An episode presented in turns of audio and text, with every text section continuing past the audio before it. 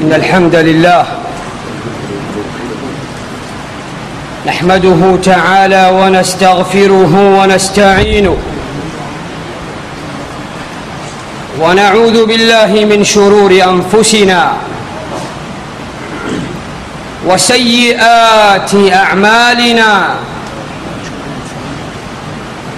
إنه من يهده الله فلا مضل له ومن يضلل فلا هادي له. وأشهد أن لا إله إلا الله وحده لا شريك له. وأشهد أن محمدا عبده ورسوله. وصفيه من خلقه وخليله. أشهد أنه بلغ الرسالة وأدى الأمانة ونصح الأمة. وكشف الله به الغمة. وجاهد في الله حق جهاده. حتى أتاه اليقين. وتركنا على المحجة البيضاء. ليلها كنهارها. لا يزيغ عنها إلا هالك. فصلوات ربي وتسليماته عليه. أما بعد فإن أصدق الحديث كتاب الله وخير الهدي هدي محمد عليه الصلاة والسلام وشر الأمور محدثاتها وكل محدثة في الدين بدعة وكل بدعة ضلالة وكل ضلالة في النار. أعاذنا الله منا وإياكم من النار. إخوة الإسلام والإيمان أحباب رسول الله أحييكم بتحيه مباركه طيبه من عند الله الا وهي سلام الله عليكم ورحمته وبركاته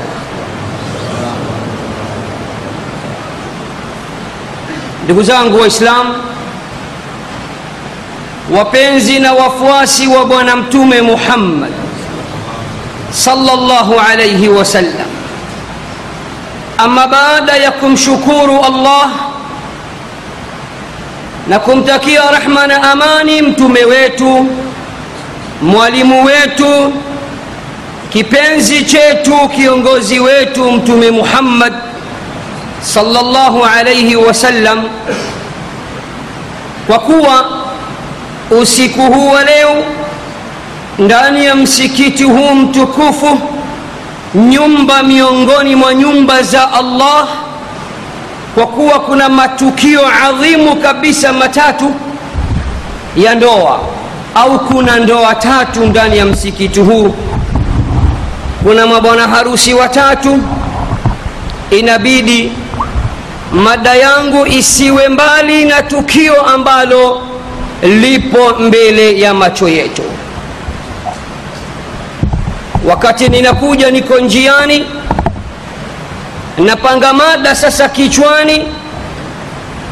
Kila mada ninayoifikiria takriban makamaraman niliyoambatana nao madai niliyoambatana nao wananiambia hii tayari ulishawahi kuizungumza tafuta nyingine ambayo hujawahi kuizungumza ikanijia hadithi ya mtume muhammad salllahu alaihi wasallam iliyokuja katika musnadi ya alimam ahmad mjaladi wa sita ukurasa wa, wa tisa na wa kumi na katika sunan ya albaihaqi mjaladi wa tano mtume salllahu alaihi wasallam alipokuwa akizungumzia ndoa yenye baraka ni ipi mwanamke aliyebarikiwa ni yupi bibi harusi aliyebarikiwa ni yupi? Nikaona niishi na nyinyi na anwani inayosema mwanamke aliyebarikiwa kuliko wote na kabla ya kuingia ndani ya mada moja kwa moja tuchukue muqaddima kidogo kuhusiana na hii sunna adhim miongoni mwa sunna za mtume wetu muhammad sallallahu alayhi wasallam annikah النكاح wanawachuoni wa lugha wanatuambia lughatan huwa ضم الشيء بالشيء au idkhalu lshaii bilshai ndoa kilugha kubanisha kitu kwa kitu kukutanisha kitu na kitu kuingiza kitu ndani ya kitu walidhalika inda alarab tanakahat lashjar ay idha tadakhalat warabu wana msemo matawi ya miti yanapokuwa yakarefuka mti na mti yakiwa karibu matawi yakawa marefu yana tabia matawi kukutana na kuingiliana huwa wanasema tanakahati lashjar ay tadakhala baduha bada hii ndio taarif basit kabisa ya ndoa katika lugha ama shar'an ni iqdun la yasihu illa biwajhin makhsus pamoja na taarifu nyingi zilizopo lakini hii ni taarifu basit ambayo yaweza kueleweka kwa haraka kabisa. Kisheria ni fungamano ambalo haliwezi kusihi mpaka kwa namna maalum.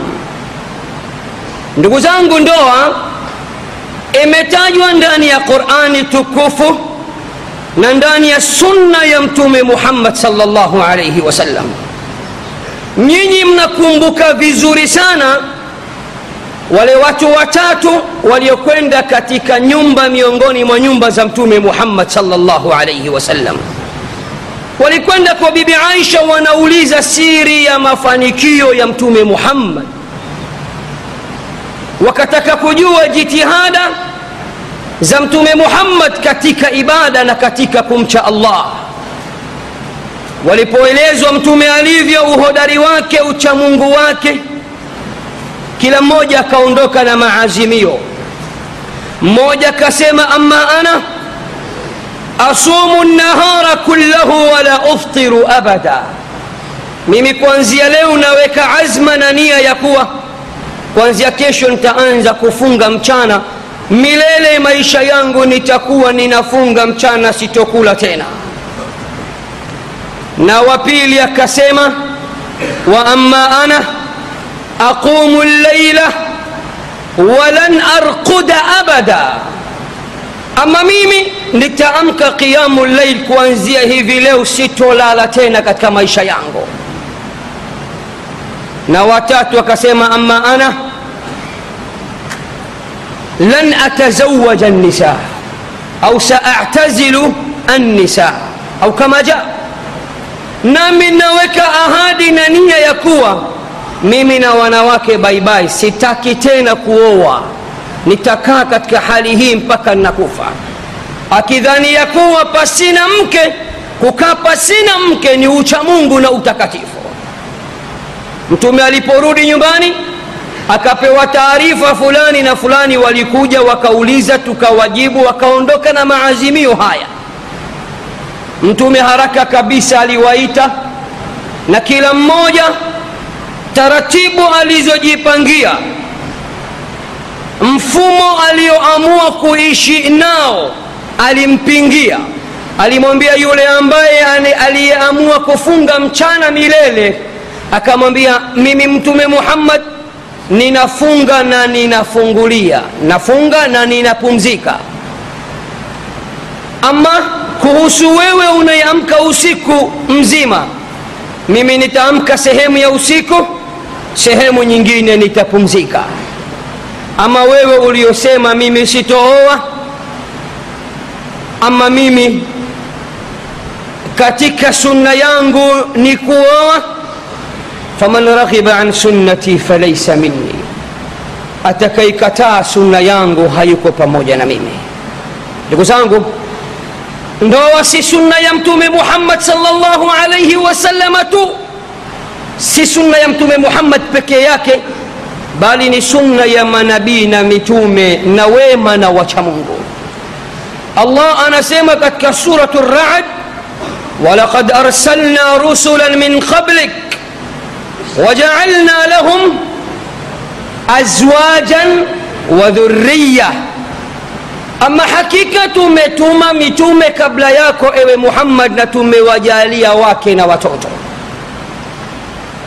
ndugu zangu ndoa hii kama ilivyokuja katika baadhi ya vitabu vya sunan hadithi ambayo alimamu lalbani anaisahihisha mtume amethubutu kusema ndoa ni sunna na ni sehemu ya dini na, ni nusu ya dini man tazawaja faqad istakmala nisfa dinih falyattaqi llaha fi nisfi lbaqi وفي رواية فليتق الله في الشطر الباقي atakayeoa hakika amekamilisha nusu ya dini yake basi aendelee kumcha allah katika nusu iliyobaki walidhalika alimamu ahmad ibnu hambal katika musnad anasema laisa luzuba min amri lislami fi shei ubachela si katika uislamu hata kidogo kwa hivyo msiba ulioje kwa wale ambao ni mabachela mpaka hivi leo hapa walipo shaddad ibnu aus alansari kana kafifa albasar sahabi min sahabati nabiyina muhammad alikuwa kipofu miongoni mwa masahaba wa mtume muhammad. Wakana daiman yukarir daiman alikuwa akisikika analia anapiga kelele anasema zawijuni zawijuni فإن رسول الله أوصاني ألا ألقى الله عزبا. جماني نيوزشيني نيوزشيني مسيني دراهم كان ينمي مكيبوفو حتى السيسي والي ما ماتشو تنتكي وكوا أنتم محمد بن يوسيا يكوا nihakikishe sitofariki isipokuwa nina mke ameniusia mtume muhammad nisije nikakutana na mola wangu hali ya kuwa ni azib bachela sina mke abdullahi bni masud radiallahu anhu صحابي جليل من صحابة نبينا محمد قالوا أتعرفون الفتى قلنا نعم وهل يخفى القمر nani asiyemjua abdullahi bni masud qariu lquran hamilu lquran sahaba aliyependwa na mtume muhammad.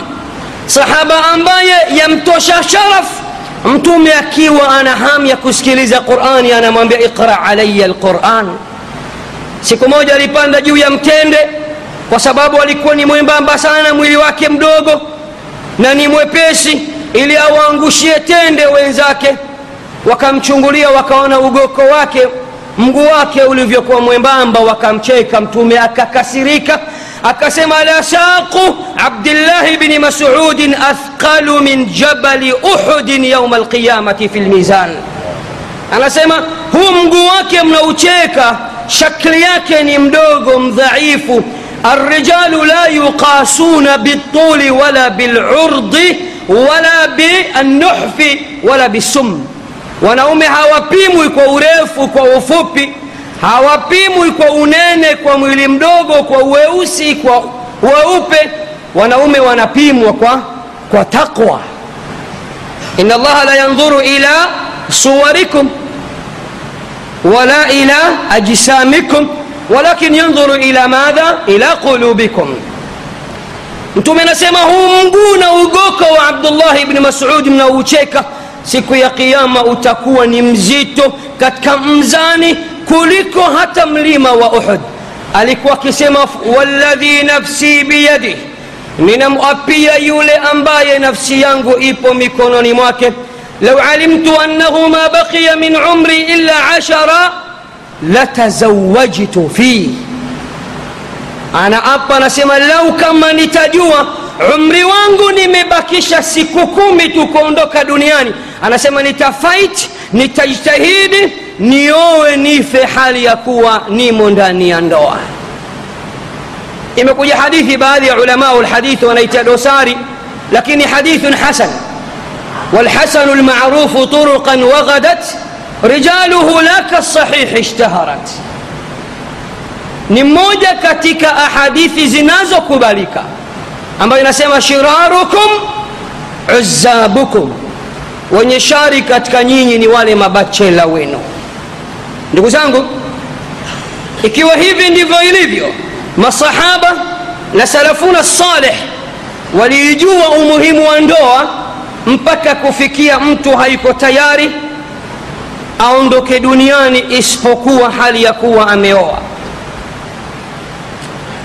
imekuja athar alimam abu hanifa رحمه الله ورحم جميع علمائنا النعمان بن ثابت الذي قيل في حقه الفقهاء عيال أبي حنيفة. نفقيه الكوى مبكا وأنا وشووني وأنا سيما ما فقهاء واتني وتوتو وأبو حنيفة جاء في الآثر أنه دفن زوجته في صلاة الظهر وبعد صلاة العشاء في نفس اليوم تزوج حتى استغرب الناس صلاة الظهر أنا فريكي مكواكي أنا زيكا kuanzia dhuhur mpaka asr kafanya haraka kaposa kaarenji ndoa. Baada lisha anaoa mke anahakikisha usiku ule halali hali ya kuwa ni bachela watu wakashangaa watu wakastaajabu. Kama ambavyo leo ingekuwa hivi leo dunia ingepiga kelele. Mtu mzima ovyo huyu. Halikuwa hampendi mke wake huyu. Pengine yeye kamuua huyu hawa ni watu waliojua uzito na umuhimu wa ndoa na ndio maana hawakuwa tayari kulala usiku mmoja pasina ndoa wakamwendea wakamwambia dafanta lana zaujataka walam tusal walau suala lmalakain mke wako umemzika hivi punde baad saat pengine hata munkar na nakir hawajamaliza maswali kaburini wanamuuliza mke wako. Wewe waoa tena mwanamke mwingine hapo kwa hapo? Akasema khashitu an amuta hadhihi llailata faalqa llaha azaba. Na mimi nimeogopa kufa usiku huu hali ya kuwa nikakutana na mola wangu hali ya kuwa ni bachela lakini katika kisa hichi tunapata faida ndoa zama zilizopita ndoa ilikuwa ni simpo sana الرجل الواحد منهم كان يخطب في نفس اليوم ويتزوج في نفس اليوم alikuwa mtu aposa siku ile ile na anaoa siku ile ile sisi leo posa miezi kadhaa na ndoa inapangwa wiki nzima mwezi mzima ndoa tu na ndio maana zama zetu hazina baraka na ndio maana ndoa zetu hazina baraka na hii ndio itakuwa anwani ya muhadhara wangu usiku huu wa leo. Ndoa yenye baraka ni ipi na mwanamke mwenye baraka ni yupi? Lakini kabla ya kuingia katika topic moja kwa moja ili ndoa ikubalike hii ni muqadima tu ili ndoa ikubalike lazima tuzingatie sharti za ndoa. Fuqahau lmuslimin wanasema shurutu sihati nikah sharti za kusihi kwa ndoa ni tano. Ili ndoa ikubalike masharti matano ya lazima yatimie. Sharti ya kwanza kabisa ridha lmara ridhaa ya mwanamke anayeolewa. Leo mabinti wanalazimishwa kuozeshwa. Qurani inasema fankihu ma taba lakum min annisai mathna wa thulatha wa ruba. Oweni mnaowapenda katika wanawake wawili watatu wanne. Qurani imeweka angalizo ili uowe kwanza u ufanyeje? Upende. Sawa. Walidhalika mtume anatufundisha katika hadithi atakapoposa mwenzenu mtu akiposa ni sunna kwenda kumwangalia mwanamke aliyomposa usije kuuziwa mbuzi kwenye gunia baba yangu unaruhusiwa kumwona khatiba wako mchumba wako kwa sharti msiwe wawili tu ما خلا رجل بامرأة إلا كان الشيطان ثالثهما msiwe wawili awepo waweza kumtazama ulamau lislam wameikhtilafiana utazame wapi? Wako waliosema uso na viganja. Wako waliosema hapana mtume anasema ikiwa kuna kitu kinamvutia kwake amuowe yawezekana huyu anachopenda ni nywele ndefu. Wako waliosema unaweza kumwambia fungua nywele zako nione mkia wa farasi au mkia wa mbuzi hizi ni aqwali za ulama na jitihada zao.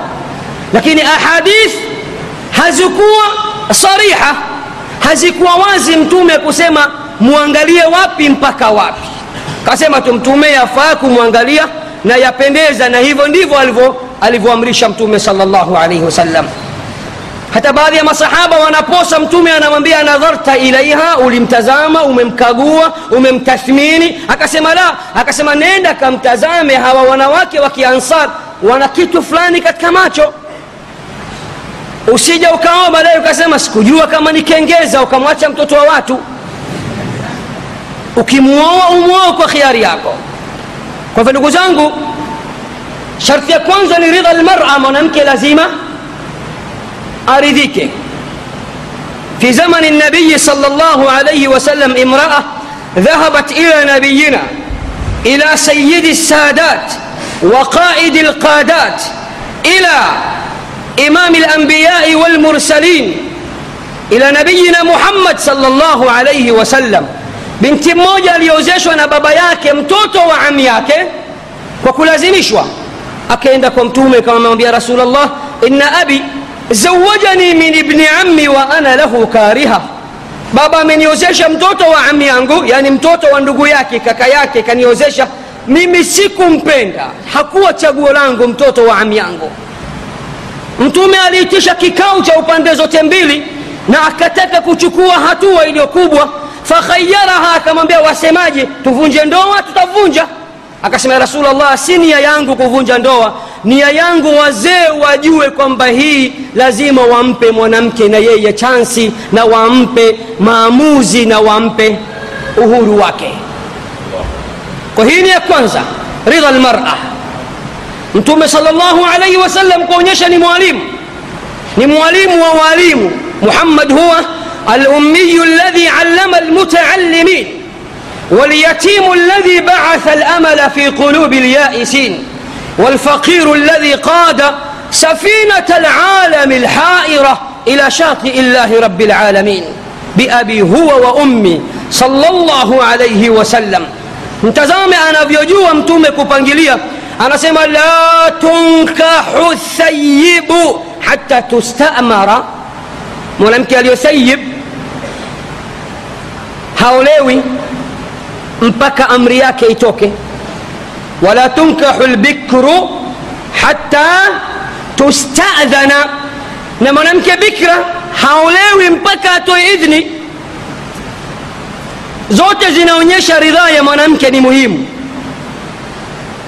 kisha mtume ni mwalimu anamjua bikra akiambiwa habari ya kuolewa anaweza asitoe majibu akasema waidhnuha assukutu wa fi riwaya waidhnuha assumutu. Na idhini ya msichana bikra si lazima aseme nimekubali. Si lazima atoe sauti. Akinyamaza akiinama akitabasamu manake amekubali. Huu ni mtume muhammad salllahu alaihi wasallam na ikiwa hataki ataweka wazi. Kwa hii ni ya kwanza ndugu zangu. Ya pili idhnu lwalii idhni ya walii qurani katika suratu nisa allah anatuambia fankihuhunna biidhni ahlihinna waoweni kwa idhni na rukhsa ya wazee wao mawalii wao hakuna ndoa ya mwanamke kujiozesha mwenyewe sikiliza vizuri wewe barobaro sikiliza vizuri wewe wenye, tabia ya kutorosha watoto wa kiislamu. Anaposa anakataliwa anasema mimi najua dawa yao hawa tutoroke pamoja. Wanatoroka wanakwenda kuozeshana wanakojua wao. Mtume salllahu alaihi wasallam anasema la nikaha illa biwalii hakuna ndoa itakayosihi isipokuwa kwa idhni ya walii katika riwaya anasema أيما امرأة زوجت نفسها بغير إذن وليها فنكاحها باطل فنكاحها باطل فنكاحها باطل. منامك يوتة كي جوزش ييمونيوي بلا يرخصن إذن وليواكه ndoa yake ni batil ndoa yake ni batil ndoa yake ni batil fakararaha amerudia mara tatu mtume kusisitiza hakuna ndoa itakayosihi pasina idhini ya, ya walii. Lakini kuna sababu zinazopelekea baadhi ya vijana kutoroka na kutoroshana. Baadhi ya wazazi ni sababu. Kijana anaweza akawa na dini akaposa wazazi wakaangalia fedha pesa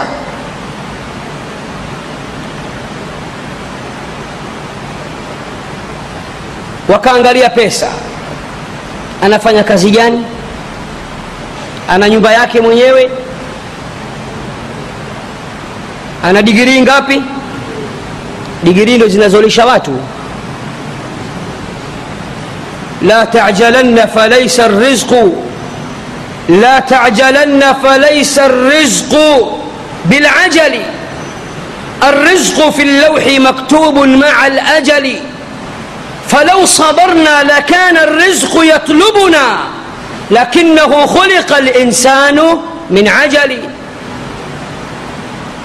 أنتم صلى الله عليه وسلم كيانا أنا استحقك بوامك كتواسفا بينتو إذا أتاكم من ترضون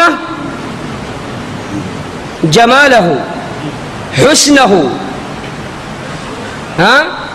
من ترضونه fulusahu, atakapokujieni yule ambaye mnaridhika na nini, man tardauna dinahu wa khuluqahu fazawijuh, atakapokujieni yule ambaye mnaridhika na dini yake na tabia zake, mwozesheni. Katoa sifa mbili tu, dini na na tabia njema. akusema idha atakum man maahu, tembo kadi man maahu vizakadi man maahu ist gari man maahu prado gari akusema atakapokujieni yule ambaye dini yake na tabia zake zinawaridhisha mwozesheni. Msipofanya hivyo takun fi lardi fitna wa fasadun kabir. Kama mkufanya hivyo wacha mungu mnawarejesha hamwataki. Fitna itakuwa balaa itakuwa kubwa sana katika ardhi tazameni sasa hivi walivyoharibikiwa vijana wetu hadha ljil hii kizazi cha sasa hivi ni kizazi ambacho subhanallah ila llahi lmushtaka allah ndo wakushtakiwa ni kizazi cha mafacebook kizazi cha matwitter kizazi cha mayoutube kizazi cha mtandao cha kurushana mapicha za uchi subhanallah fanyeni haraka muwasitiri watoto wenu.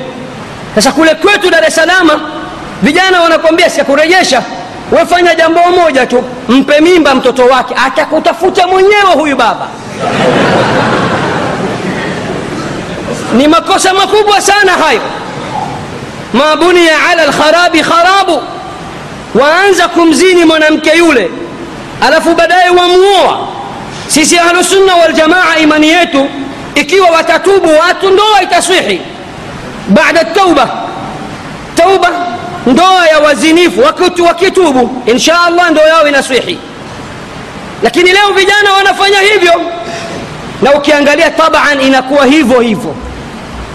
Akishaanza kuonekana anakula anakula udongo anatamani ndimu anaona mchuzi unanuka anaulizwa vipi huyu anaonekana sasa tumbo limeshaanza kutuna mja mzito balaa linaanza wazee presha inapanda.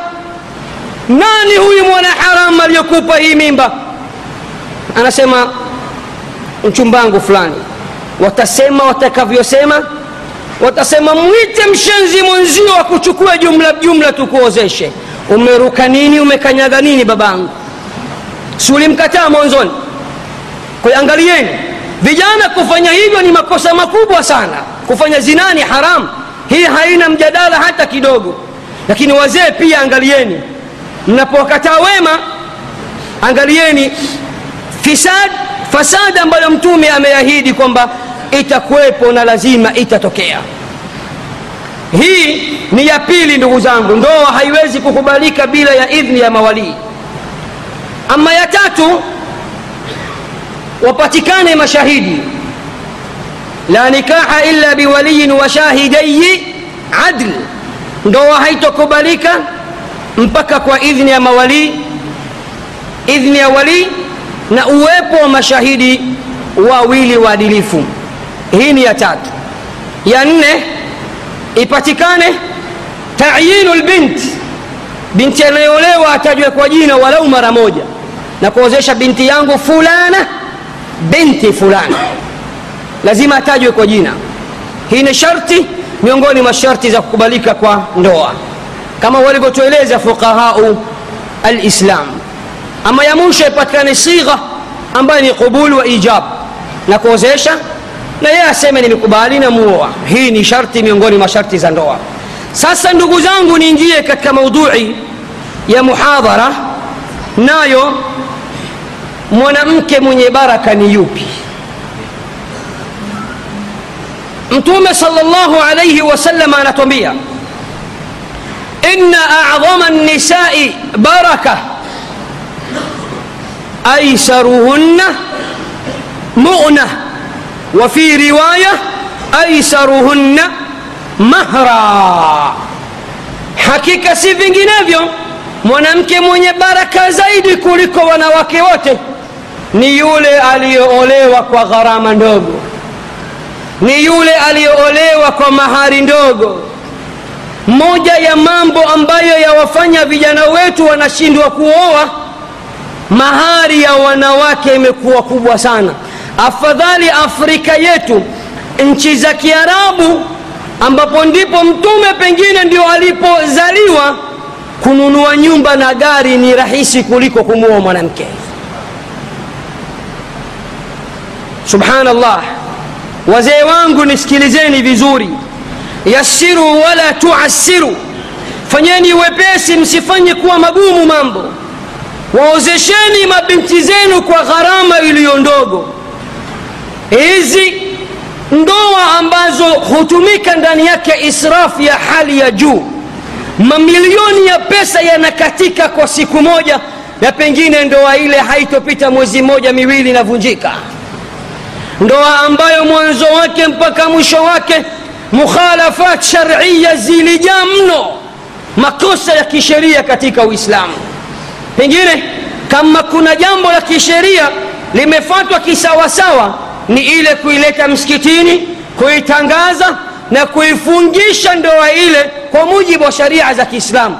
Kutoka hapo na kuendelea sharia haziangaliwi tena watu wanashindana na imekuwa ni fakhri kwamba ndoa hii ilikuwa ni babu kubwa. Chakula unajua ilikuwaje?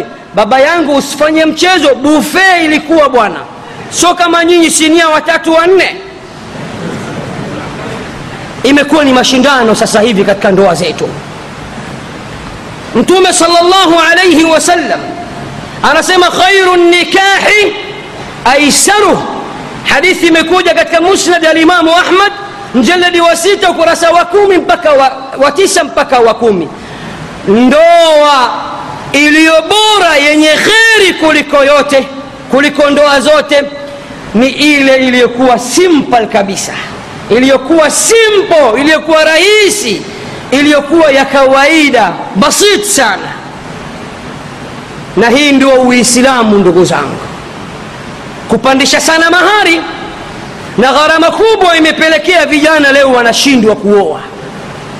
Sijui hapa kwenu mombasa kwetu baadhi ya makabila mahari kitu kingine na kuna masharti mengine na pesa zingine. Unaambiwa tunataka mawani ya bibi koti ya babu jogoo ya shangazi. Yaani bibi yeye wa kijijini havai mawani mpaka binti yake aolewe. Ndio kupitia katika ndoa yake apate mawani. Babu naye hana kote asubiri binti yake aolewe. Masharti hivi gharamat ambazo mtume hazijui. Na mpaka unaoa na kwenda kuchukua mke wako mlangoni mlango unazuuliwa. tumepata tabu kumlea tumepata tabu kumfundisha mpaka upenyeze pesa chini ya ya mlango. Hizi si mila ya kiislamu ndugu zangu wala mtume hakuwahi kufanya kitu kama hicho ndugu zangu ni kufanya mambo kuwa tight wama jaala alaikum fi ddini min haraj allah hajakupeni uzito katika dini jamani addinu yusrun walan yushadda ddina ahadun illa ghalabah dini hii ni nyepesi sana na atakaifanya dini hii kuwa ngumu itamshinda yeye mwenyewe بن الخطاب رضي الله عنه فاروق هذه الأمة وعملاق الإسلام كان يقول لا تغالوا في صداق النساء يماني مسفني مهارز ونواكك وغاليسانا. والله لو كانت مكرمة عند الله وتقوى لكان أولاكم وأحقكم محمد صلى الله عليه وسلم Umar anatoa nasaha kwa familia za Kiislamu, anawaambia jamani, angalieni msifanye mahari kuwa kubwa sana, warahisishieni vijana waowe haraka. Lau kama mahari kubwa, gharama kubwa katika ndoa ingelikuwa ni uchamungu na ingekuwa jambo zuri sana, basi Mtume Muhammad sallallahu alaihi wasalama alikuwa ana haki zaidi ya yeye kuoa kwa gharama kubwa na kuozesha mabinti zake kwa gharama kubwa kisha akasema mtume salllahu alaihi wasallam hakuwahi kumuoa mwanamke katika wake zake wala hakuwahi kuozesha binti katika mabinti zake biakthari min, min 400 au 500 dirham mabinti zake wote aliowaozesha na wanawake aliowaoa hakuwahi kuoa zaidi ya gharama ya dirham 400 au 500 dirham 500 ya sasa hivi ni sawasawa na shilingi ngapi? Dirham 375 kama dola 100 500 itakuwa dola 150 tu. Hata 200 haifiki. Kwa pesa ya sasa dirham za sasa katika nchi ambazo wanatumi, wanatumia umla za, za, za, za dirham wa darahim. Huyo alikuwa ni mtume muhammad salllahu alaihi wasallam ni kweli kabisa ndugu zangu uislamu hausemi kama unasema. Nataka mahari ya mtoto wangu dala alfu tano alfu kumi. Uislamu haujasema kwamba hii ni dhambi na hii ni haram na ndoa haikusema hivyo. Lakini uislamu unapendekeza na unahimiza mahari ziwe ndogo sana ndoa iwe na gharama ndogo ghasia na gharama ambazo hazina sababu wala maana zisiwepo katika ndoa zetu. Sayiduna umar ibnu lkhatab radiallahu anhu siku moja alipanda juu ya mimbar na alqisa marufa ali, aliona watu wanapandisha sana mahari huyu binti yake ikaolewa kwa dirham alfu ngapi? Huyu kwa mia ngapi? Akaweka mipaka maalum ya mahari. Akasema zaidi ya kiwango hichi mimi kama amiru lmuminin ha, si rukhsa wanawake kuolewa zaidi ya kiwango hichi. Alipotoka juu ya mimbar mwanamke mmoja miongoni mwa wale wanawake wasomi alimshika sayidina umar ibnu lkhatab radiallahu anhu waardah anamwambia ya umar vipi utupangie mahari na kiwango chake wakati allah hakupanga kwenye qurani allah anasemaje wain aradtum istibdala zaujin makana zaujin وآتيتم إحداهن قنطارا والقنطار هو المال الكثير anampa aya ndani ya qurani ambayo inaonyesha kwamba na mkaoa kwa qintar yani mali nyingi. Nasema qurani ime haikuweka mipaka ya, ya, ya mahari. Vipi leo wewe utuwekee hadi maalum ya mahari? Umar kama ilivyo ndugu zangu hakuna aliyekamilika. Napenda kuambia wale vijana wanaopenda kufuatilia zalal za maduat mashekh maulamaa wanapenda kufuatilia weakness za wanawachuoni wapi atereze tumchape bakora yake. Hakuna aliyekamilika ndugu zangu. Man ladhi ma saa qattu waman lahu lhusna faqat. Hakuna ambaye hajawahi kukosea hakuna ambaye aliwahi kupatia. Watu wote wanakosea.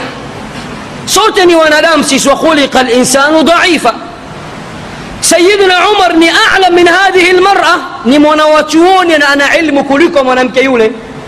لكن أنا قصروا أنا منامك أنا أمبأ أمبأ آية يا قرآني. نتزام أزوري وحقي. حقي إتكبك فيكيا. نأشهيد أمك فيكيا. سماما وك اعتذار ياكو. نأوليزي مكوسا ياكو. أو ككباري حقي إلي فيو كوجا كواكو umar anarudi juu ya mimbar anasema ya ayuha nnas enyi watu umar amekosea na mwanamke huyu amepatia. Kwanzia leo siwaki, siweki mipaka maalum ya mahari. Haya ni makubaliano yenu nyinyi wenyewe. Hii iko wazi lakini nachozungumza mimi leo ni kwamba mtume salllahu alaihi wasallam anasemaje juu ya gharama za mahari na gharama za harusi zetu katika hadithi anasema inna min yumni almarati taysira khitbatiha wa sadaqiha wa rahimiha hadithi imekuja katika sunan ya abu daud na jamiu tirmidhi sunan ya albaihaqi mtume anasema hakika mwanamke mwenye baraka kuliko wote ni yule ambaye tokea posa yake posa yake ilikuwa simpo rahisi. Mahari yake ilikuwa rahisi. Kizazi chake chepesi.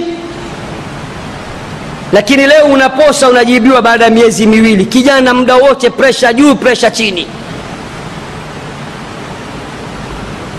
Tukisoma historia ya mtume alivyomwoa aisha asidiqa bintu sidiq alhabiba zaujatu lhabib aisha radiallahu anha wa ardaha mtume alipomposa aisha abubakar akasema huyu ni mwanao akasema kweli wee ndugu yangu katika dini hatuna unasab mimi nawe kunizuia nisimwowe siku ile ile umu ruman alikwenda kumwandaa aisha ndani ya saat alimwosha uso tu akampaka wanja kidogo akamwambia anakuja mume wako anakuchukua ndani ya saa leo saluni wiki nzima. Anawekwa mamakeup anabadilika mpaka anakuwa kama vile sanamu la kizungu. Na pengine asiswali salah wanawake wa zama hizi. Binti mcha mungu pengine siku zote siku harusi yake anaambia usichukue udhu utaswali baadaye utaharibu makeup tumetumia gharama kubwa utaharibu hinna yako. Hinna ni nini mbele ya salah makeup ni nini mbele ya salah kutoka hapo anavalishwa maveli ya haramu maveli ya kizungu matiti yako nje tumbo liko nje mgongo uko nje kwa hoja ya kuwa tuko wanawake watupu. Hizi ni zama za mwisho ndugu zangu.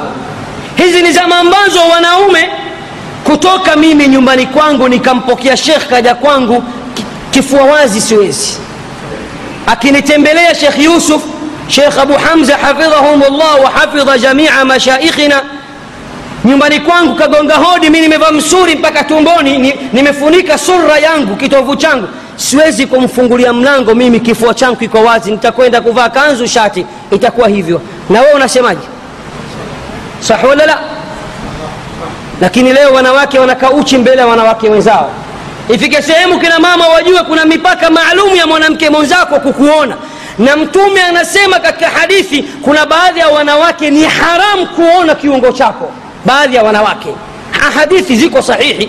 Wanawake ambao anakutazama akitoka hapo anakwenda kumhadithia mume wake au mkaka yake au mwanaume. Anamweleza kama ulivyo. Mashallah shingo yake nyembamba kama twiga. Macho yake kama paka nywele zake kama farasi. Mashallah hata sidiria anavaa saizi ndogo sana. Anamweleza mwanaume mpaka anamchora. Anajua da kumbe binti misi bana bomba huyu. Sasa mtume anasema kama mwanamke ni fedhuli kazi yake na kuchunguza mwili wako anakwenda kukuhadithia. Ujamwona si mchezo bana ana mahipsi yule bwana. Usifa mchezo. Mtume anasema basi lazima ujifunike asikuone mwanamke mwenzako mashekhe wapo waulizeni hadithi ni sahihi hizo. Kwa ndugu zangu ndoa zetu zama hizi zinaongoza kwa fakhri kwa, kwa magharama makubwa makubwa lakini imekosa baraka. Ndoa zetu sasa hivi analengwa mwenye pesa na halengwi maskini. Said ibnu lmusayib ahadu salafina saleh said ibnu lmusayib ni mmoja katika wema waliopita. Mcha mungu sana alikuwa kuonyesha alikuwa mcha mungu lama hadharatuhu lwafatu umauti ulipomfikia alikuwa anaulizwa ya said ewe said ibnu lmusayib hivi punde utakwenda kukutana na malik almuluk mfalme wa wafalme allah atakuuliza wewe satukallim rabbaka mubasharatan utazungumza na mola wako hivi live unakufa wewe unategemea amali gani akasema mola wangu akiniuliza nini umefanya nitamwambia ya rab ma fatatni takbiratu lihrami 40 sana. Takbiratu lihram ya kwanza safu ya kwanza miaka 40 mimi salatu ljamaa haikunipita. Hii ndo amali ambayo nitajitetea mbele ya allah subhanahu wa taala. Alikuwa na binti khalifa aliyekuwa katika zama zile alimposa mtoto wa saidi bnu lmusayib kumposea mtoto wake. Saidi bnu lmusayib akasema si katika system zangu kuozesha mabinti zangu matajiri na wafalme. Mi natafuta wachamungu mahafidhu lquran natafuta wanaume ambao mtume anasema waangalieni wenye dini. Akamtumia tena watu. Mara ya kwanza ya pili ya tatu said bnu lmusayib musammim. Ameng'ang'ania amri yake kwamba aniwie radhi amiru lmuminin khalifa wa waislam. Siwezi kumwozesha binti yangu mtoto wake. Kaposwa mwanao akasema hapana mwanangu mume atakayemwoa bado mwanao hajafikia kuwa na sifa hizo. Akakasirika yeye ni khalifa. Alimchapa bakora mia moja mpaka amezimia anamlazimisha amwozeshe binti yake aolewe na mtoto wake. Saidi bnu moja ya masiku anamwozesha mtoto wake mwanaume fakiri kwa dirhamu mbili anakataa maelfu ya darahim ilikuwaje? Katika halaka yake siku moja alimwona yule bwana akamuta akasema ya ghibta anna. Umepotea tujakuona miezi akasema wallahi said niwe radhi kweli sijaonekana kwenye halaka kwenye hizi. Yahi nimepata msiba mkubwa sana nimepatwa na pigo kubwa sana nimefiwa na mke wangu saidi musayib katika moyo wake asema huyu ndo wakumpa mwanangu. Akampa pole kaambia basi tutaonana. Kesho yake akamfuata nyumbani kwake. Akamwambia fanya haraka uowe basi. Akasema mithli mfano wangu kama mimi. Nani ataniozesha mimi? Watu wote wanajua mimi saluk mlala hoi sina chochote. Akasema yuko binti ambaye tutakupa wewe. Akasema binti gani huyu? Akasema usio na wasiwasi tu.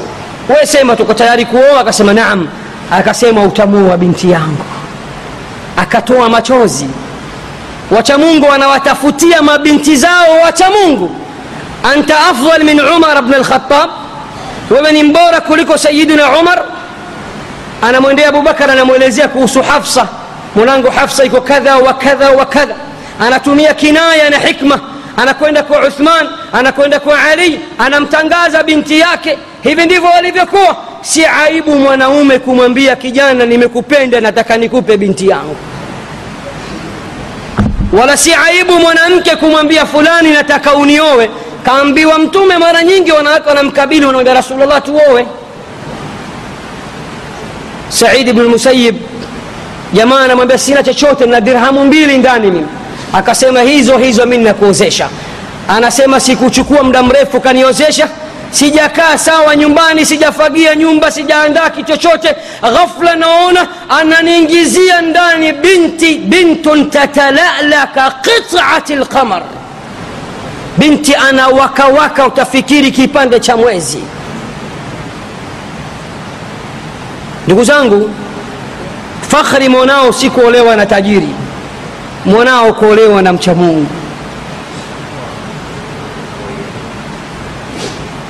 lakini pesa ndiyo iliyotufikisha hapa tulipofika anasema mmoja katika wasemaji wa kiislamu raaitu nnasa qad malu ila man indahu malu waman la indahu malu فعنه الناس قد مالوا رأيت الناس قد ذهبوا إلى من عنده ذهب ومن لا عنده ذهب فعنه الناس قد ذهبوا.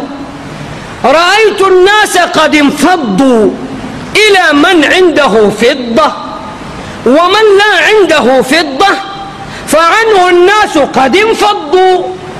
تزاما ما ينمزوري هايا.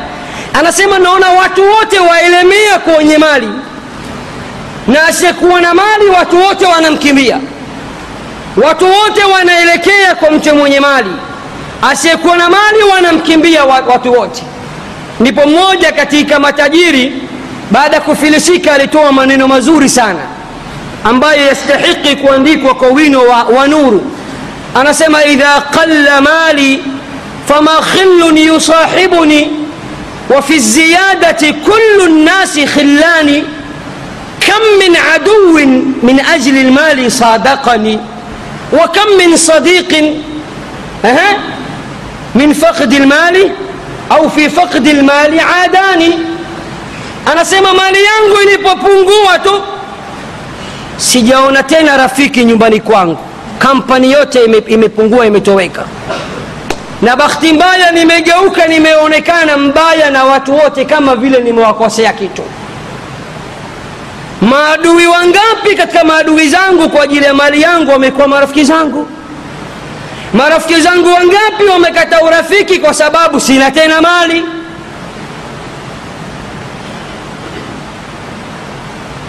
Kwa hivyo hii pesa ndiyo imetufikisha hapa tulipofika. Leo tunabagua kuwaozesha watu. Kijana wa kiislamu akikukataa mzazi wa kiislamu kakataa kukuozesha kisa wewe mlalahoi huna pesa usilazimishe. Usimtoroshe mtoto wa watu usije kupata madhambi huenda hana kheri na wewe. Waasa an tuhibu shaian wahuwa sharun lakum. Huenda mkapenda jambo kumbe lina shari kwenu. Mshukuru allah allah atakuletea yule mwenye kheri na wewe. Mwache yeye yule mzazi apate madhambi na atakuwa masul siku ya kiama na miongoni mwa maswali ataulizwa kwa nini ulikuwa ukiwakataa wacha mungu ukiwarejesha? Kwa nini ulimkatalia kijana fulani وقفوهم إنهم مسؤولون. تالله لنسألنهم أجمعين عما كانوا يعملون. فلنسألن الذين أرسل إليهم ولنسألن المرسلين. كلا متو توليز وسوك يا قيامة ويوي وستمية نقوف وكل زميشة أتانا ناي كذا نقوزانقو من أحق الناس بالمهر mahari ni nani ambaye ana haki zaidi na mahari tufahamu ya kuwa mahari ni, ni, ni, ni wajibu waatu nisaa sadukatihinna nihla aisha anasema nihla ai farida wapeni wanawake sadukatihinna mahari imeitwa kwa jina hilo nihla ni lazima ni faradhi mwanawachuoni mwingine anasema inda alarab annihla alwajib neno na, na, la nihla kwa warabu maana yake ni lazima kwa mahari ndugu zangu ni lazima na tuangalie mtume salllahu alaihi wasallam namna gani alivyokuwa akirahisisha mambo na akiwarahisishia vijana majambo haya allah subhanahu wa taala katika suratu an-nur anasema anasema وأنكحوا الأيام منكم والصالحين من عبادكم والصالحين من عبادكم وإمائكم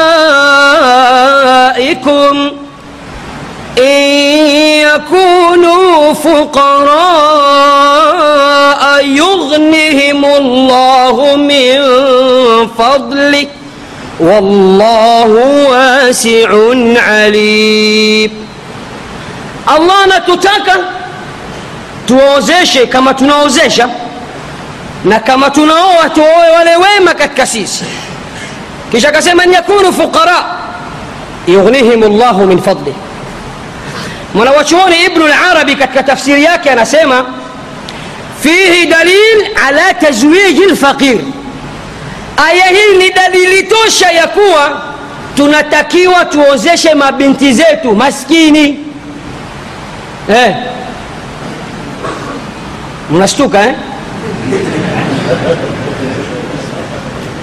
jamani mali si chochote si lolote فما المال والأهلون إلا ودائع ولا بد من يوم أن ترد الودائع. مالنا وتوتني أمانة يكون سيكو امانه وأمانة يترجيك ومنيوي الله سبحانه وتعالى. ابن العربي قد تفسير يانك من وچواني هو أنا سيما الله أنا سيما إن يكونوا فقراء يغنيهم الله من فضله. إكي وما فقير الله أتى وتجريشك تكاننا فضيلا يكي nasema sentesi hii aya hii ina maana ya kuwa tunatakiwa kuwaozesha mabinti zetu wanaume mafakiri ambao ni wacha mungu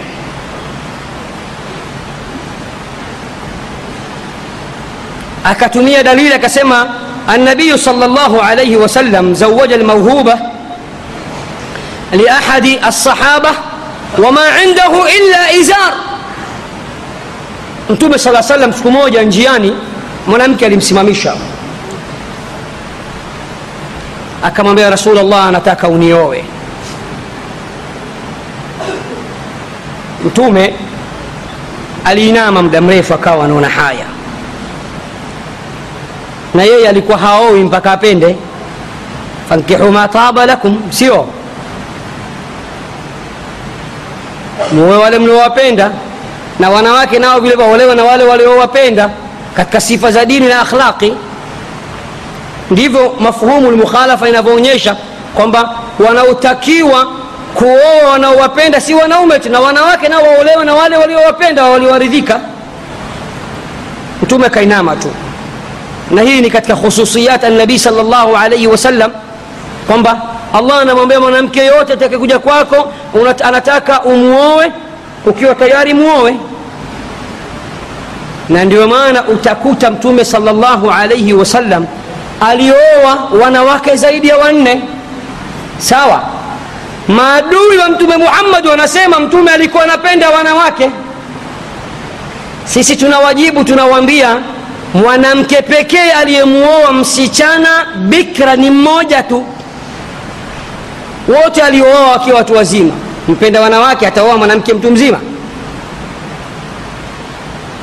Angalieni mke wa kwanza aliyomwoa mtume ana miaka 25 khadija na miaka mingapi?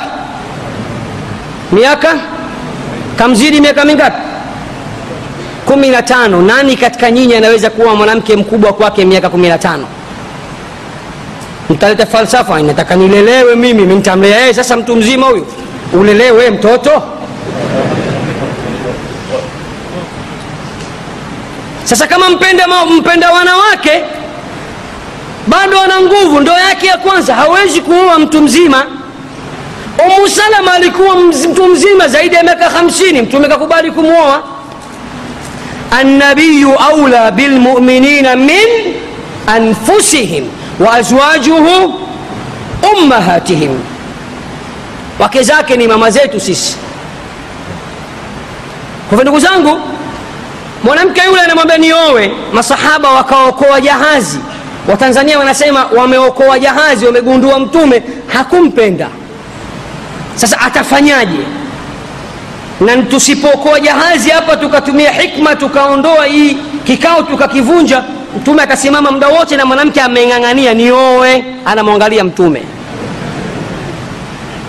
Siwa mraatan muminatan in wahabat nafsaha linabii haya إن كوجا إن الشرطية إن أراد النبي أن استنكحها خالصة لك من دون المؤمنين. نسوة الأحزاب دمان سوا كم توم سكيلا أنا يقول نيو يا أنا أبي وكبالي توا. إن أراد النبي أن يستنكحها أمبك أنا يا فوتيك يا كبالي. صحابة موجة أكسم رسول الله. شيخ صالح. نقول نمبينا كوجيلي الله سبحانه وتعالى. Ana lugha yake ya kupasi. Yani twaweza kusema sahaba yule ambaye mtume nipasie huyu mimi. Ndio ndio inaonekana ilikuwa hivyo sio? Eh, waqi ilikuwa inaonyesha hivyo ya rasulllah ikiwa huna haja naye nipe mimi. Lakini ujue kwamba hana shilingi hata moja huyo. Mtume akamwambia akamwambia una mahari una chochote? Nenda katafute hata pete ya chuma. Subhanallah. Pete ya chuma mtume anataka kumwozesha wewe leo utasema pete ya uchumba iwe na gramu fulani na uzito fulani. Baada ya pete ya uchumba utaambiwa seti ya dhahabu fenicha sijui kutoka dubei sijui kutoka wapi hanimuni mwende turki mwende wapi. Haya mambo yote yametoka hapa babangu. Mamda kuwatoa roho vijana nyie kaenda kazunguka amekosa hata pete ya, ya chuma. Sasa rasulullah nimekosa. Subhanallah. Mbona kumwambia? Basi we huwezi. Akamwambia una chochote katika qurani? Akasema naam qurani naijua. Akamwozesha mahari yake akamwambia yule mwanamke mahari yako ni qurani. Na akamwozesha leo mahafidh lquran hawatakiwi mpaka uwe yes no mzungu kala fenesi. Manake ukisoma dini sasa watakuwa imamu wa msikiti mshahara wake dola mia mbili haiwezi kuzidi. Atafundisha halaka hizi halaka wanafundisha bure tu. Kwa hivyo ndugu zangu ndoa yenye baraka ni ile ambayo gharama zake zilikuwa ni ndogo sana gharama zake hazikuwa kubwa hata kidogo. Na mahari ni haki ya mwanamke kama walivyosema wengi katika wanawachuoni. Kwa hivyo ndugu zangu waislamu tujitahidi tuwarahisishie vijana ndoa. Tusiweke la nuaqid alumur. Tusifanye mambo kuwa taiti sana. Turahisishe mabinti zetu wastirike pia vijana wetu wastirike pia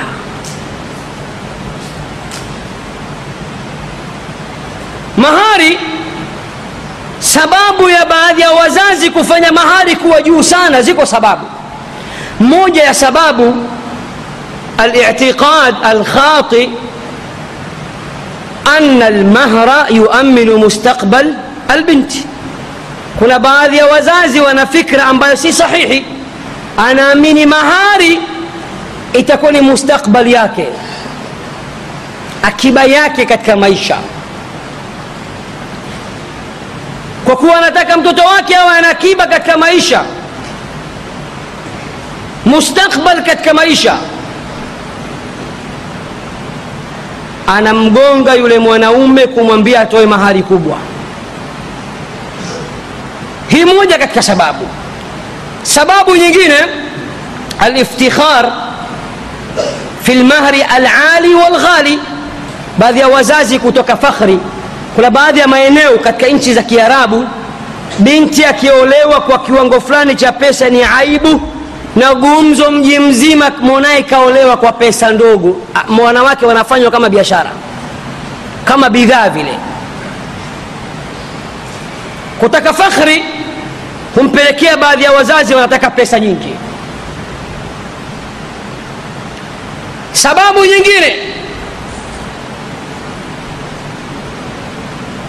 Baadhi ya wazazi wanataka kuchuma kupitia katika mahari ya watoto wao. Akwambia nataka nipate msingi wa maisha. Nianzishe angalau biashara fulani nifungue duka kupitia katika mahari ya binti yangu. Kwa hivyo ndugu zangu ninakuombeni sana haya mambo tuyafanye kuwa mepesi na hii ndio dini. Mwanamke aliyebarikiwa ndoa yenye kheri na baraka ni ile ndoa ambayo gharama zake zilikuwa ni ndogo mahari yake ilikuwa ni nyepesi proses zake taratibu zake posa yake ilikuwa ni ndogo.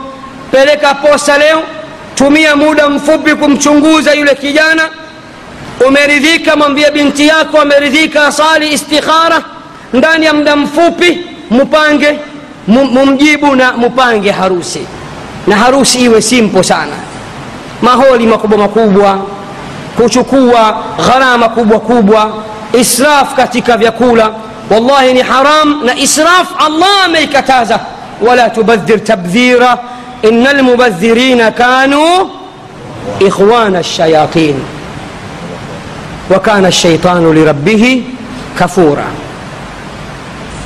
ولا تسرفوا إنه لا يحب المسرفين. وسفن إسراف حقيقة الله هبين دي كبسة كبسة إسراف كجانا موجة تقبين دي بسافيويل نختميش محاضرة وانك kwetu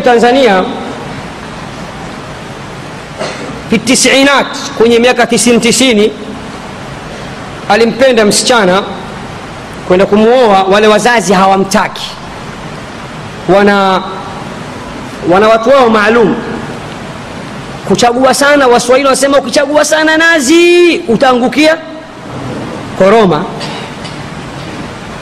Msije mkadhani kwamba wanaume ndo wanataka mwanamke awe mweupe sana. Kuna baadhi ya wanaume yeye hataki mwanamke. Dak khadhrania samra anataka awe mweupe sana kwambia hata ngizima taa ndani namuona.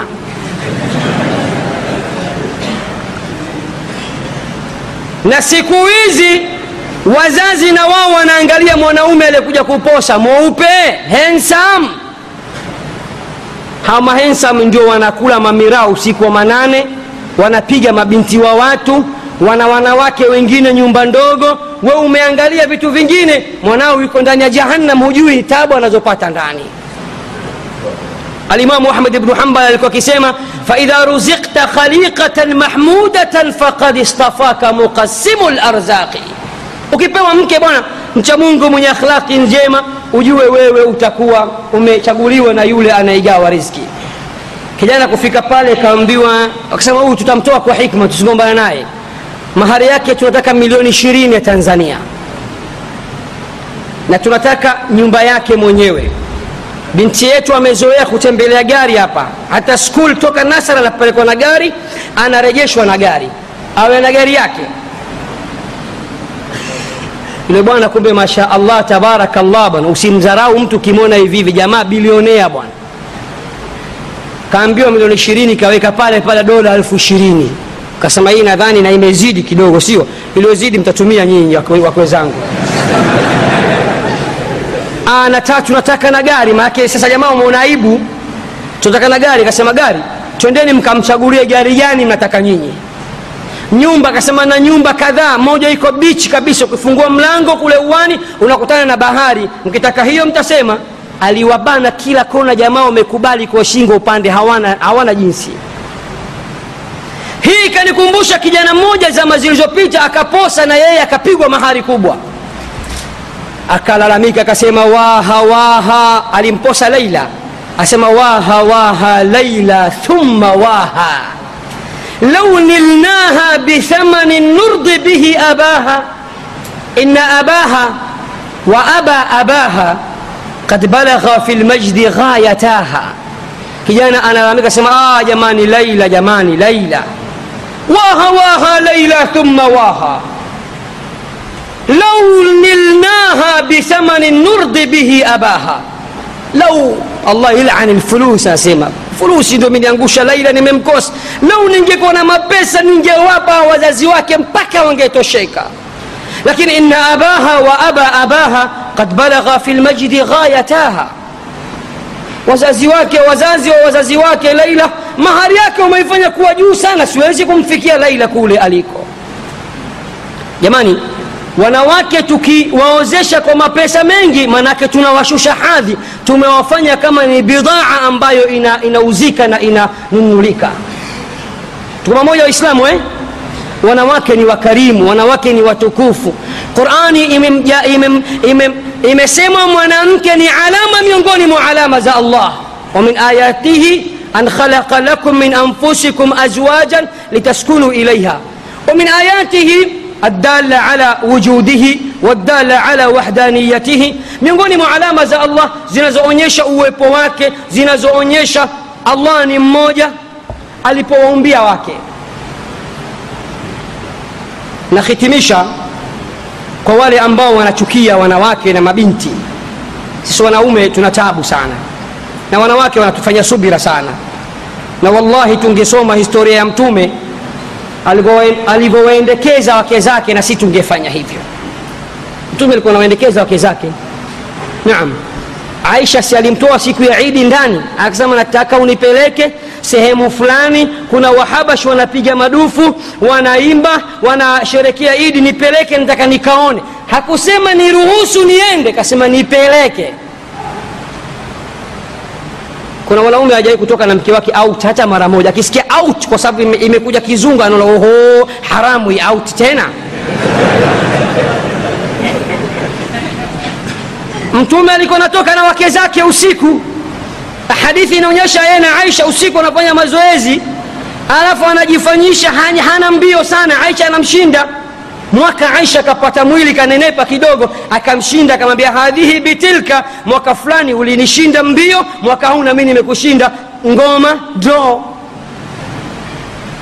Alitoka na mke wake mmoja kama sijakosea safia usiku anatembea naye tu. Aut ndo hiyo aut babangu. Nataka out aina gani? Kakutana na baadhi ya watu mtume akasema hawa ina shaitana yajri min ibni adama majra dam hawa wasija kusema oho mtume usiku wote huu tunamwona kwenye kiza na mwanamke akasema nisikilizeni stop njoeni njoeni huyu ni mke wangu jamani eh? mke wangu fulani. Sema subhanallah ya rasulllah hatuwezi kudhania dhana mbaya. Akasema ndio shetani yupo kwenye mishipa ya damu bwana atakupeni fikra mbaya ni mke wangu msiye mkanidhania vibaya. Riwaya inaonyesha alitoka naye auti mke wake hajawahi kupiga mtume mke. Kuna wanaume wanapiga wake si mchezo. Yeye ni bausa ndani akiwa jobless kwa marafiki zake anakuwa kama kobe vile. Wanawake wengine akiingia mume tu anatetemeka anahisi kama vile mwanajeshi kaingia watoto kila mmoja anatafuta sehemu ya, kuingia. Aisha anaulizwa mtume akirudi nyumbani anafanya nini? Kana yaqumu bimihnati ahlihi nini maana mihnati ahlihi alikuwa akisaidia kazi wake zake. E, maana yake mtume alikuwa akiingia jikoni na yeye. Mke wake anakata vitunguu naye anakata nyanya. Ndo mihnati ahlihi akisaidia wake zake kazi zao. Leo ukifanya hivyo unaambiwa limbwata. Limbwata mnajua? Eh? karogwa huyo. Msimwona hivyo shekhe mzima kashikwa huyo unataka nishikwe na nani kama sio mama watoto wangu? Tupamoja waislamu eh? sasa tusome jamani tuangalie thamani ya mwanamke alivyo. Ndugu zangu bwana mmoja alioa mke kila mwaka anamzalisha. Mwaka wa kwanza mtoto wa kike wa pili wa kike watatu miaka tisa mfululizo mwanamke kazaa watoto tisa wa kike. Akasema mwanamke hana baraka huyu huyu atanizalia mpaka wa kumi wa kike tu. Nitafanya mpango nitamwongezea mke mimi. Akamwongezea mke. Na baadhi ya wanawake wakisikia kuongeza mke tu wanabadilika hapo hapo. Maana hii ni sharia. Huu ni uislamu. Lau wanawake wangeambiwa tunakupeni rukhsa futeni aya moja kwenye qurani wasingefuta aya za jahannam zile wangefuta aya ya ndoa mathna wa thulatha wa rubaa alhamdulillah sehemu nyingi sana za est africa nimekwenda kidawa. Nilifika burundi siku moja nikapewa taarifa shekhe mmoja wanawake walikuwa wakimpenda sana. Asema hamna shekh kama huyu. Na ukiona wanamsifu shekh hujue hajawahi kuwagusa kwenye mambo. Akimgusa tu sio shekh tena. Mnajua eh? Shekh bana siku hiyo akasema sasa imefika sehemu nishawatengeneza nisha nimewaivisha kiimani wako sawasawa nikiwaambia kaeni wanakaa simameni wanasimama. Hawa sasa hawa hawezi kuniasi. Akaja siku hiyo na kuoa wake wengi. Akasema katika nyinyi kuna mwanamke bora kuliko aisha? Akaambiwa hapana. Akasema aisha aliridhika na hili jambo japo alikuwa na wivu kwa nini we usiridhike na hukumu za allah? Wanawake bora wamekubali wake wenza kuliko sisi. Walioishi katika wake wenza ni wake wa mtume muhammad sawa? Hawa si bora kuliko si ndio? Kuna mwanamke bora kuliko mke wa mtume? Ikiwa wao waliridhika na hili jambo hamna budi na nyinyi kuridhika na haya majambo. Shekh siku hiyo akaanza bwana wanawake ni wengi kuliko wanaume. Kama kila mwanaume ataoa mke mmoja basi maanayake watabaki wanawake katoa hisabu zake mwenyewe. Mi na shekh wangu hapa abu hafs harun ibnu juman atabari huyu bwana ni sahibu thulatha. Na masha allah mwenyezi mungu amemjalia ana khibra katika mada ile. Wajua mashekhe kuna shekhe yeye ni hodari katika masala ya jihad sio kuna shekhe ni hodari katika maswala ya siasa sio? Kuna shekhe katika history ukimpeleka kwenye sira utamwona mashallah. Kuna mwingine kwenye tafsiri kuna mwingine kina abu hafsi tutamkaribisha baada ya ndoa mtamsikia inshallah. Kwa ruksa ya mashekhe hapa. Shekhe alipotoa tukasema mumtazameni huyu ndevu kama beberu. Si shekhe tena kwanza ndevu zake zimekuwa mtafikiri kama mbuzi beberu atakuchinjwa siku ya idi wamemtoa kasoro zote zile ndevu siku zote wanazisifu ni nzuri. Leo wamemwona hafai tena. Ifike sehemu tusije tukakufuru tukapata madhambi. Ndugu zangu huyu bwana alipooa akawa mtaa ule. Ule huyu baba mwenye watoto tisa wa kike. Mtaa ule ule kaoa mwanamke mwingine kaoa.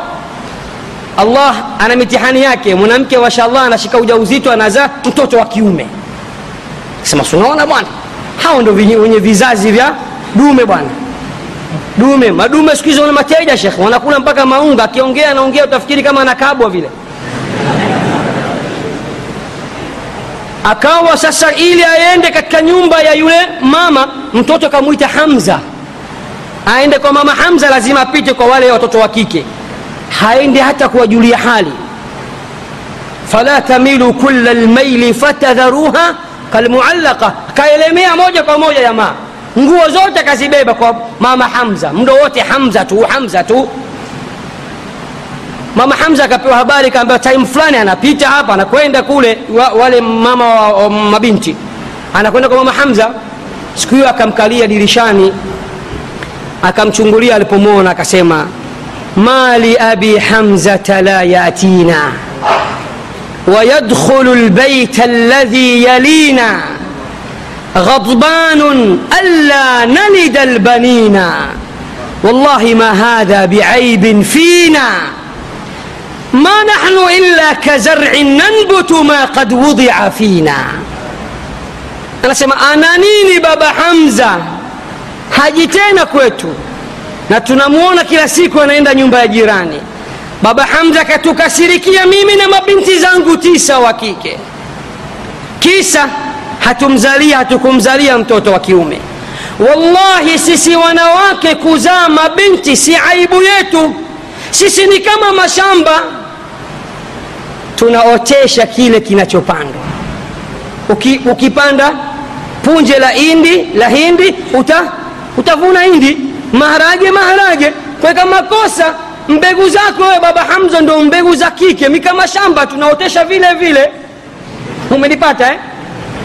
Kwa hivyo insha allah tumwombe allah subhanahu wa taala e, aturudishe katika dini yetu aturudishe katika mstari atujalie tukubaliane na sharia zake na hukmu zake atupe imani turahisishe ndoa zetu ili vijana wetu wa kiume waowe haraka wasalimike insha allah na maasi na, na, na, na madhambi yaliyokithiri na mabinti zetu insha allah allah awajalie waweze kusitirika هذا وصلى الله وسلم وبارك على نبينا محمد وآله وصحبه وسلم سبحانك اللهم وبحمدك نشهد أن لا إله إلا أنت نستغفرك ونتوب إليك nawashukuru sana namshukuru shekh abu hamza leo mimi kupata sharafu kuzungumza katika msikiti wake hakika ni mara ya kwanza nafika katika msikiti huu na yeye ni mara ya kwanza tunakutana live namwona kwenye afrika tv namwona kwenye kanda mbalimbali. Nimezungumza naye kwenye simu lakini mara ya kwanza. Kwa hii ni sharafu kwangu leo na mimi kuzungumza katika mimbari hii ambayo wenye mimbar ni wanawachuoni. Mwenyezi mungu awaweke na awaweke wanawachuoni wote wa kiislamu. Jazakum llahu khairan. Wassalamu alaikum warahmatullahi wabarakatuh